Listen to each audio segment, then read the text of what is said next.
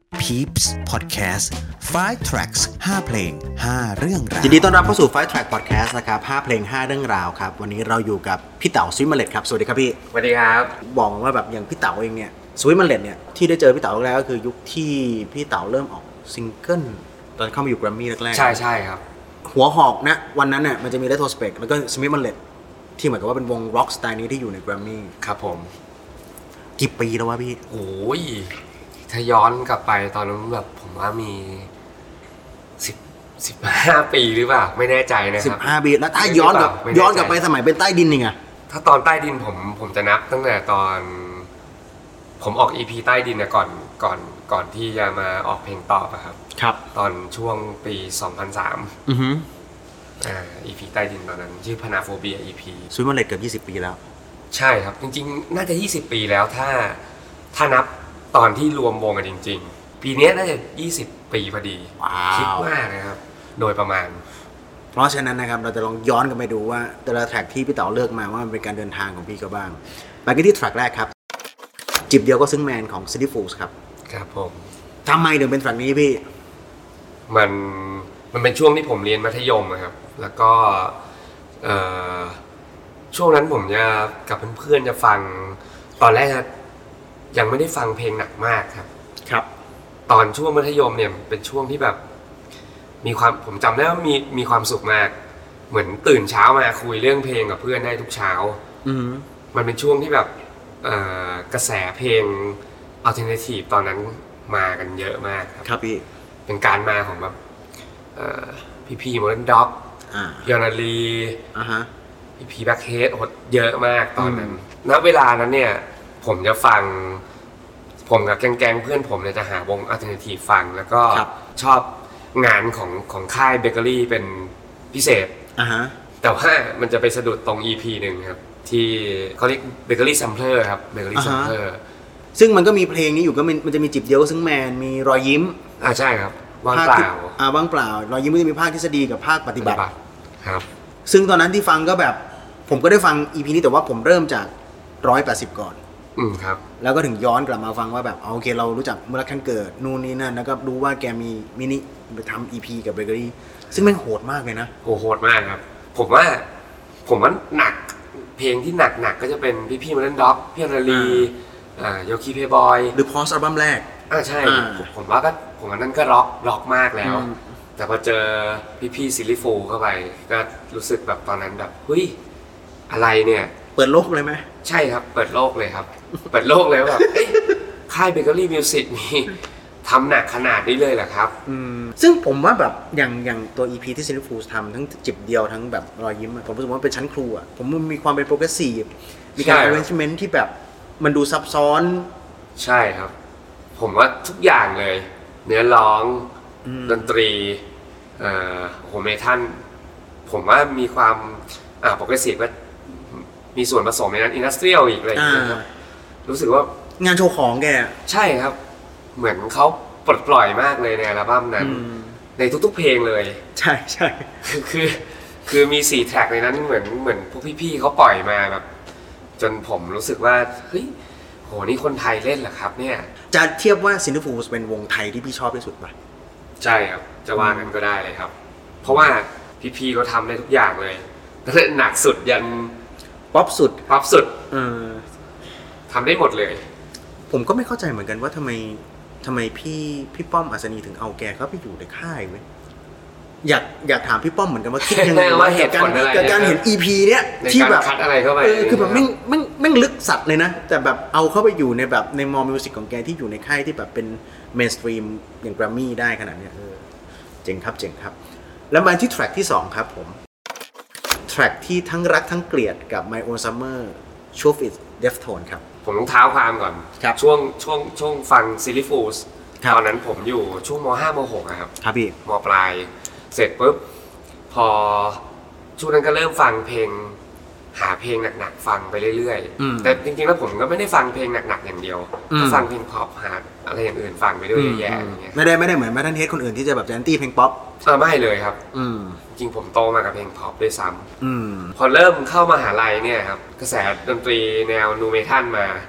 ครับ จะมีแบบวงคอน มี ลิมบิสกิต ลิมบิสกิต Slipknot ใช่ครับลิมบินพาร์คหรือว่าอะไรก็แล้วแต่ฟังเยอะมาก อืม แลกกับเพื่อนฟังฟังกับที่บ้านด้วยฟังกับน้องชายอะไรอย่างเงี้ยครับ ผมผมจะบอกว่าหนึ่งความคลาสสิกในยุคนั้นก็คือว่าหนึ่งอ่ะการแลกแลกเทปฟัง คือเทปมันจะม้วนตกประมาณเทปมันนอกจะเหมือนตกประมาณร้อยห้าบาท ประมาณร้อยห้าบาทมันขายอยู่ประมาณได้ปกกับร้อยสิบเก้าบาท ก็ไม่เข้าใจเหมือนกันมึงปกร้อยสิบเก้ามึงขายร้อยห้าบาทเนี่ย ใช่ใช่ แล้วก็ทั้งรักทั้งเกลียดคืออะไรวะพี่กับเพลงเนี่ย คือทั้งว่าทั้งเกลียดเนี่ยมันมันหมายถึงว่า เออผมเกลียดเดฟโทนมากในตอนแรก ใช้คำว่า อืม ไม่ชอบเกลียดมากเลยวงนี้ ทำไมอ่ะ ตอนนั้นมัน อืม มันมีความเด็ก มันมีความอีโก้ มีความ เอ่ออะไรหลายๆอย่างอะไรอย่างเงี้ย อ่า ครับ อ่าอ่าอ่าอ่า แล้วตอนนั้นผมชอบคอนมาก อ่า แชมเบอร์ อ่า ชอบวงนูต่าง อ่า ๆ ส่วนใหญ่แล้ววงนูต่างๆเนี่ยแบบเป็นประเภทแบบโจ๊ะโจ๊ะโดด อ่า ๆหนักๆ แต่ว่าพอมาพอมาเป็นเดฟโทนปุ๊บ จะไม่ใช่เลยวิเอ่อวิธีเล่นเขาจะแบบหน่วง ลอยลอย ในรอยใช่ครับ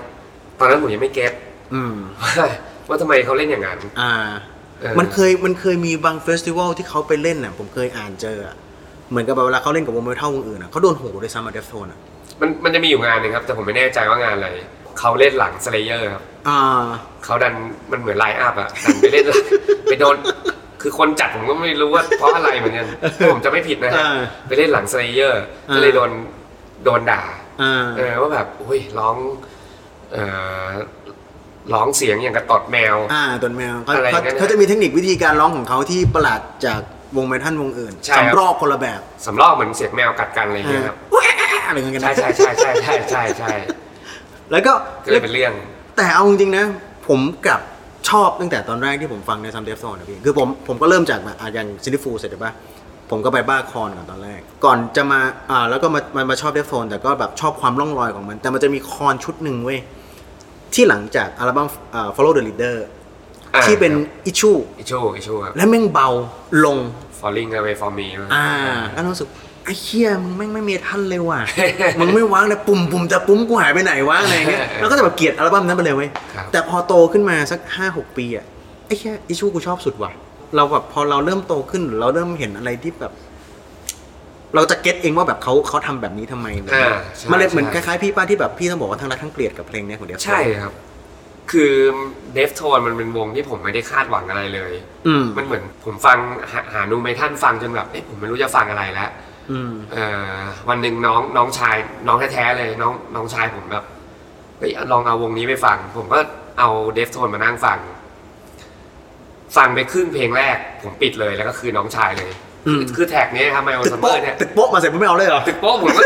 จนฟังจนถึงฮุกเนี่ยครับ ผมก็แบบอ่ะจนถึงหัวสอง เออ เออผมก็เอ้ยไม่ใช่แล้ว อืม อ่ะมึงคืนไป เลย มึงคืนไปเลยกูไม่ฟังแล้ว เออ น่าเบื่ออ่ะ อ่า เอ อ่า อมัน อ่า น่าเบื่อจังเลยอ่ะเอาไปเลยเอาไปเลยคืนเลยคืนเลย แล้วไปชอบมันตอนไหนอะ ชอบตอนที่ว่า เหมือนเดิมครับ เวลามันผ่านไปพอหา หาหาเพลงฟังไปเรื่อยๆ จนแบบไม่รู้จะฟังอะไรอีกก็ก็วนกลับมาอีก เออ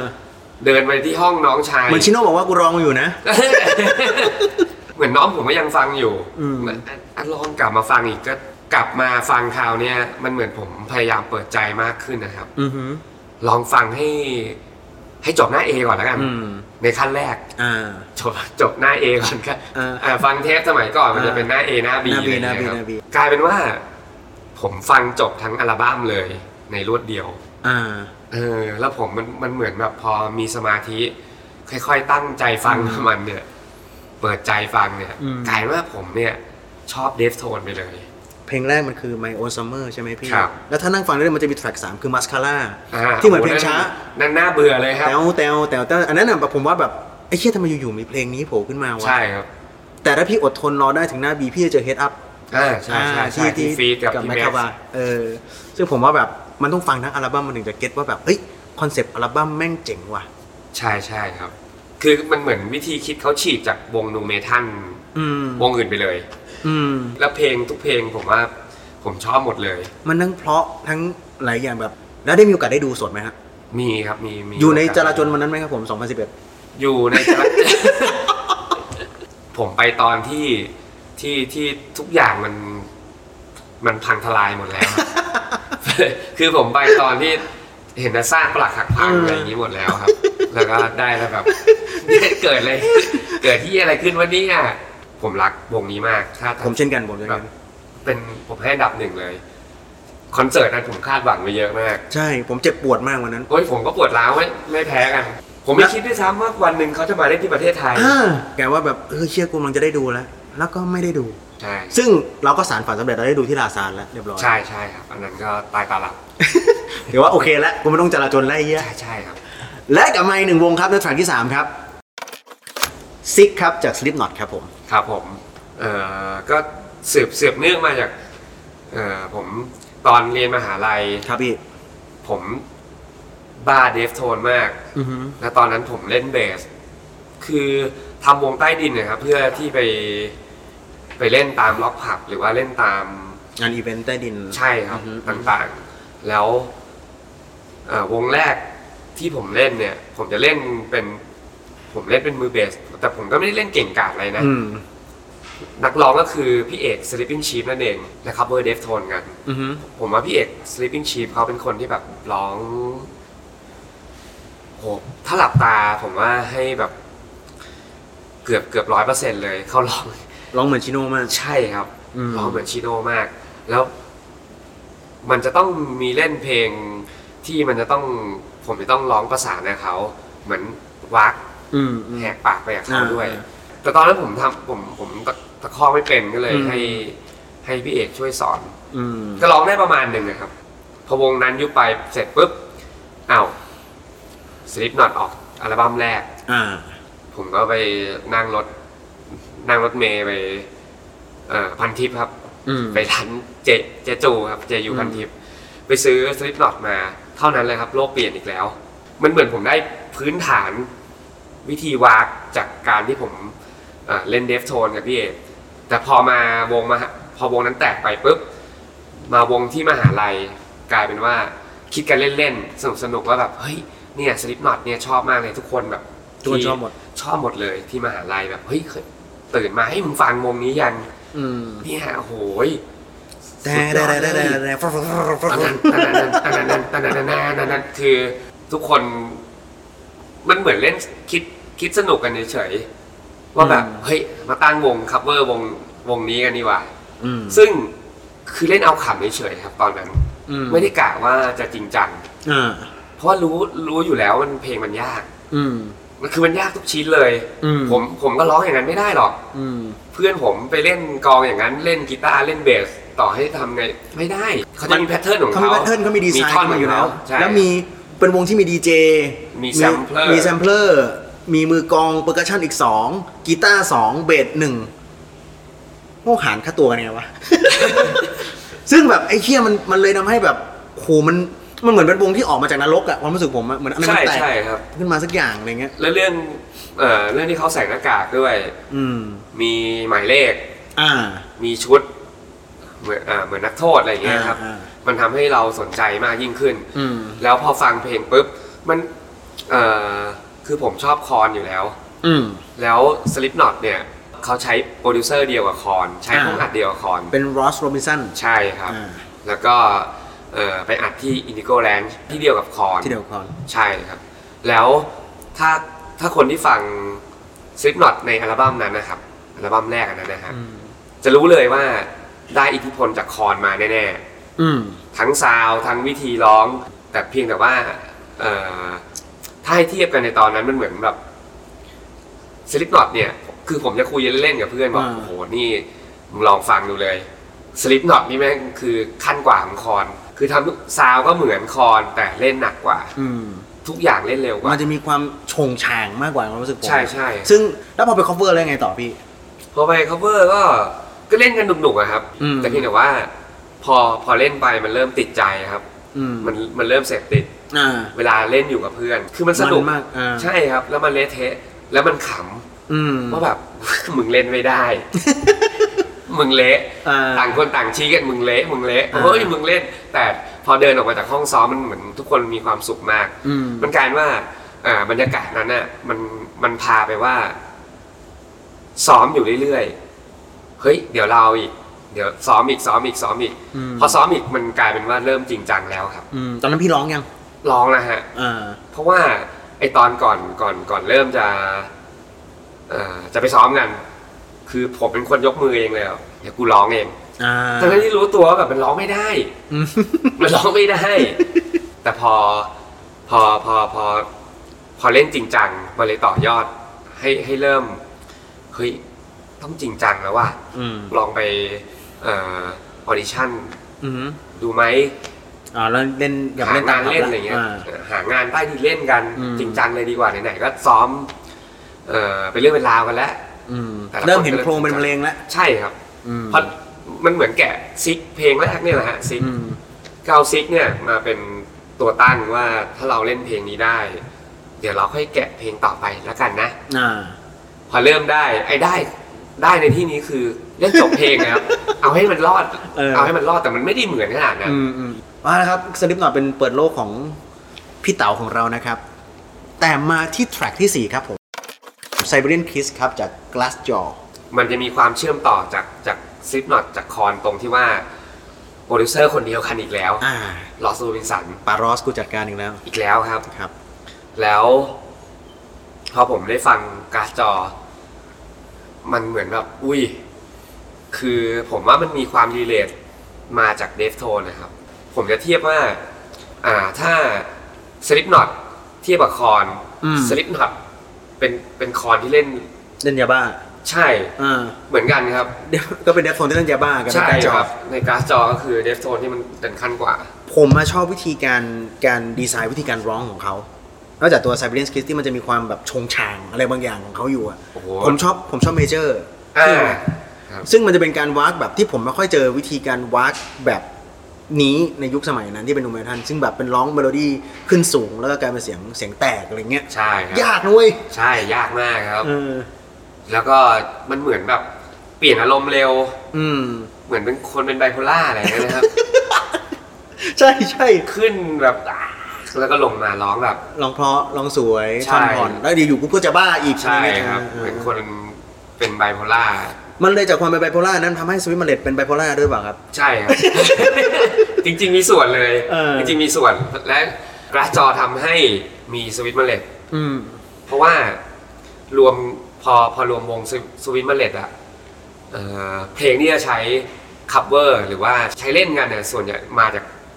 กระจอเลยครับ ผมสนใจในประเด็นหนึ่งที่บอกว่าเรื่องของการที่เราบางทีเราก็ไม่ได้ขีดเส้นนะว่าวงเนี้ยมันคือแนวอะไรอะซึ่งมันเลดก็ไม่ได้ขีดเส้นตัวเองปะว่าตัวเองเป็นแบบกูต้องเมทัล จริง ๆ ตอนแรกผมก็วางว่าว่าเป็นเมทัลเป็น อืม เอ่อเป็นอีโมเป็นโพสฮาร์ดคอร์อะไรเนี่ยแหละครับ ครับ อยู่ในเทือกๆนี้ แต่เพียงแต่ว่าพอเริ่มเล่นไปเรื่อยๆอะครับ อืม ผมก็เชื่อว่าแต่ละคนในวงมันก็ ไม่ได้ฟังเมทัลมาตั้งแต่เกิดอยู่แล้ว แต่ละคนก็โตมากับเพลงเพลงเพลงพ็อปอะไรอย่าง อื เงี้ย ม ฮะ อืมอืม ก็จะใส่ความเป็นเป็นพ็อปลงไปด้วย อืมนั่นแหละครับก็เป็นที่มาของสวิตมันเลดครับผม มากันที่แทร็กที่ 5 ครับ Seven Years จากซาวซินครับ อันนี้มาเป็นอีกยุคละ อีกยุคแล้วครับ อืม เป็นยุคที่แบบว่าอีโมโพสฮาร์ดคอ อ่า ร์แบบ อ่าอ่า ของโลกแล้ว ในยุคนั้นเนี่ยอยู่ดีๆเขาเรียกว่าอะไรดีฮะ มันยังอยู่ในยุคที่มันยังมีจริงๆมันก็ไม่ดีนะครับ เป็นยุคเทปผีซี เท ดี พีเทพี เราก็ไม่ได้บ้านรวยอะไรมาจากไหน หรือบางทีเขาก็ไม่เอาเข้ามา ใช่ค เอา รั ล บ ง มันมันไม่มีลิขสิทธิ์ที่ถูกต้องในบ้านเรา อืม เราเราเราก็หาฟังด้วยด้วยด้วยเทปผี อืม แต่ก่อนผมจะชอบไปแบบสะพานพุทธ อ่ะสมรพูต้องมี สะพานเหล็ก อ่า อะไรอย่างเงี้ยครับซ้อมวงกันเสร็จปุ๊บจะไปเดินสะพานพูดกันต่อ อ่า ผมก็จะมีร้านประจำส่วนใหญ่ เพลงเมทัลเนี่ยหน้าปกส่วนใหญ่จะดำดำๆมืดอยู่แล้ว อืม มันมีอยู่วันหนึ่งที่ผมไปเดิน พอไปเดินเสร็จปุ๊บ อืม แผงเดิมเนี่ยแหละฮะ ครับ มันมีปกขาวอยู่ปกหนึ่งเด่นมากเลย อืมอืม เพราะว่าท่ามกลาง ความดำมืด ดำมืดของเราบรรดาวงเมทัลที่ปก อืม ดำมากันหมด อืม มีวงหนึ่งปกขาวผมก็เลยแบบเอ้ยวงอะไรวะ พี่ครับขอลองฟังโมดนี้หน่อยครับ เขาก็เปิดให้ฟัง ฟังจนถึงท่อนฮุก ผมบอกผมเอาโมดนี้เลยครับ อืม โอ้ยเนี่ยเหลือโมดสุดท้ายพอดีเลย อ่า วผมเอาโมดนี้เลย ทุกร้านพูดแบบนี้หมดแหละ อ่าใช่ครับซึ่งจริง ตัวสุดท้ายนะครับ มีอยู่ มีเยอะ มีอยู่เป็นตั้ง จริงๆอัดมาเป็นตั้งอยู่แล้วบอกอุ้ยน้อง เออเดี๋ยวน้องไม่ซื้อได้บอก เออ มือสุดท้ายแล้วน้องอ่า มือสุดท้ายพอดีเลยน้อง ครับก็คือเป็นเลยชอบซาวซินแล้วเหมือนเป็นดิเรกชันของการทำเพลงของซุยมันเล็ดเลยปะ ใช่ครับมันเหมือนเข็มทิศเลย ซึ่งจริงๆแล้วกราฟจอมันมันมันก็เป็นเข็มทิศประมาณหนึ่งมาอยู่แล้ว อืม มันทำให้เริ่มเห็นทางชัดเจนมากยิ่งขึ้นครับ อ่า เพราะว่าแท็กแท็กที่เปิดลองฟังแท็กแรกคือเซเว่นเยียเลย อือหือ ก็เลยเอามาให้ที่วงฟังแบบเฮ้ย เจอของดีอีกแล้วว่ะ อืม ให้ที่วงฟังที่วงก็เลยแบบ อุ้ยชอบกันครับผม เฮ้ยจริงๆยุคนั้นมันสนุกนะพี่เนาะ โอ้สนุกมากครับ คือยุคยุคในสมัยที่แบบ อย่างที่บอกว่าเราก็ไม่ได้ไปขีดเส้นนะ แต่เหมือนกับว่าเราเราเพื่อให้รู้ว่าสไตล์เนี้ยมันเป็นแบบไหนยังไงอะไรเงี้ย ที่เราบอกว่าแบบเรานั่งอ่านหนังสือควบคู่ไปกับการแบบฟังเพลงแต่แบบเป็นเทปผีก็ตามเพราะมันไม่มีลิขสิทธิ์เนี่ย ใช่ครับ เราได้แบบอ๋อไอ้เฮียนี่เหรอว่ามันคือ thrash metal ว่ะ อ่า อั ใช่ นนี้ดู ใช่ เมทัลว่ะ อันนี้นิวยอร์กฮาร์ดคอร์ว่ะ อ่าใช่ครับ อันนี้อินดัสเทรียลว่ะ อันนี้แบบโปรเกรสซีฟว่ะ เออว่ะแม่งสนุกว่ะ แต่ฟิลฟิลแบบเนี้ยในยุคนี้เราไม่รู้ว่าผมพอเราโตขึ้นเราฟังน้อยขึ้นหรือเปล่าก็ไม่รู้เหมือนกันนะเหมันเราก็จะติดอยู่กับยุคสมัยของเราอะไรเงี้ย คือผมก็เป็นนะ อืม ผมผมผมก็เป็น แต่ แต่เหมือนที่พี่ปาดบอกอะ่ะ คือถ้าเราถ้าเราถ้าเราฟังเพลงแล้วเรา อ่านหนังสือควบคู่หนังสือเพลงว่าแบบเอ้ย อืม เขาให้ความรู้ว่าอ่าเล่นแบบเนี้ยจะเรียกว่าอะไร อืม คือเหมือนมันเหมือนถ้าเราเยย่อยย่อยอะไรได้ อ่า มันเหมือนเป็นการย่อยอะไร มันฟังแล้วมันสนุกขึ้นนะผม ใช่ครับว่าอันเนี้ยเป็นแนวอะไร อุ้ยท่อนนี้เขาเปลี่ยนมาเล่นเป็นเขาใส่วิธีเล่นแบบนี้มาว่ะอ่ะมันก็เราก็จะรู้มันสนุกขึ้นอะไรอย่างเงี้ย อ่าใช่มีคนเคยมาคุยกับพี่ไหมว่าแบบไอ้ที่เราฟังอยู่เนี่ยไอ้แนวเพลงที่เราชอบเนี่ย มันยากมันเข้าไม่ถึง มีครับ ผมว่าเอ่อดนตรีมันเป็นเรื่องรสนิยมอะครับ มันเหมือนข้าวอะ อืม มันเหมือนข้าวเมนูหนึ่งอะครับ อ่า ผมชอบกินข้าวหมูแดงเขาชอบกินข้าวมันไก่ มันไม่ได้หมายความว่าผมผิดหรือว่าเขาผิด อืม มันผมก็เลยหาแต่อย่างนี้กิน อ่า ยากง่ายเนี่ยมันอยู่ที่ว่าคนคนเก็ตแล้ว อืม บางทีมันเราไม่จำเป็นต้องไปเก็ตกับมันก็ได้ครับ อืม แค่แค่ชอบแค่คำว่าชอบกับไม่ชอบเฉยๆมันก็มันก็โอเคแล้ว มันเหมือนแบบ ซึ่งจริงๆแล้วผมชอบเดฟโทน อืม อ่ะจริงๆผมไม่ได้เป็นคนเก่งภาษาอังกฤษอะไรมาก แต่ผมลองคุยกับเพื่อนผมที่เก่งภาษาอังกฤษหรือว่าอะไรอ่ะลองลองเอ้ย ไอ้ท่อนนี้มันแปลว่าอะไร เออ วะ อ่า เนื้อเพลงอันเนี้ยพูดถึงอะไร My Own Summer Chop It อะไรเงี้ย อืม บางทีเพื่อนผมเขาก็ยังบอกนั่นสิอันนี้ท่อนนี้ชิโน่นี่เป็นบ้าอะไรเนี่ย อืม เขียนไม่รู้เรื่องเลย อืม คือชิโน่เข้าใจคนเดียวแน่ อืม ๆ อะไรอย่างนั้นนะครับ อืม อืม มันคือ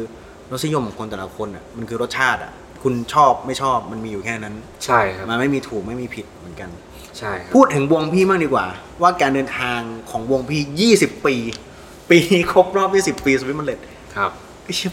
เอาจริงนะพี่ผมรู้สึกว่าแบบผมเคยได้ยินแต่ 20 ปีคาราบาวอะไรประมาณเนี้ยดูแบบ 20 ปีสวิตมันเลดแล้วอ่ะไอ้เหี้ย ผมก็ไม่คิดว่ามันจะมีวันนี้เหมือนกัน คือผมผมไม่ผมไม่คิดว่าการเดินทางของวงมันจะมาถึงขนาดนี้มันเกินมันเกินคาดไปแล้ว ครับพี่ ไม่รู้สิมันมันมันยังเหมือนฝันไม่อยู่เลยครับ จนถึงทุกวันเนี้ย อืม ผมก็ยังคิดว่ามันยังเหมือนวันแรกที่ผมได้ได้ออกเพลงตอบอยู่ดี อืม หรือเหมือนวันแรกที่ผมได้ได้ทำอีพีมันเหมือนความรู้สึกนั้นมันยังวนเวียนอยู่ มันเลยทำให้เรายังมี passion กับอาชีพนี้อยู่ การเป็นศิลปิน การเป็นนักร้อง การเป็นวงดนตรี ใช่ มันเหมือนเรายังเสพติดการเล่นดนตรีอยู่ อืม กลายเป็นวงดนตรีวงนี้ ฝากติดตามวงพี่ชายผมด้วยนะครับสวิตมันเลนนะครับผม แล้วก็จะดูเดือด หรือว่าจะหวานเจี๊ยบนะครับ รอตามกันต่อไปนะครับผม ฝากกดไลค์ กดแชร์ กด subscribe ด้วยครับ วันนี้ขอบคุณพี่เต๋อมากครับพี่ ขอบคุณครั ข บ อบคุณมากครับ และ Tracks ต่อไปจะเป็นของใคร ติดตามได้ใน f i Tracks ทางช่อง YouTube Peeps Doc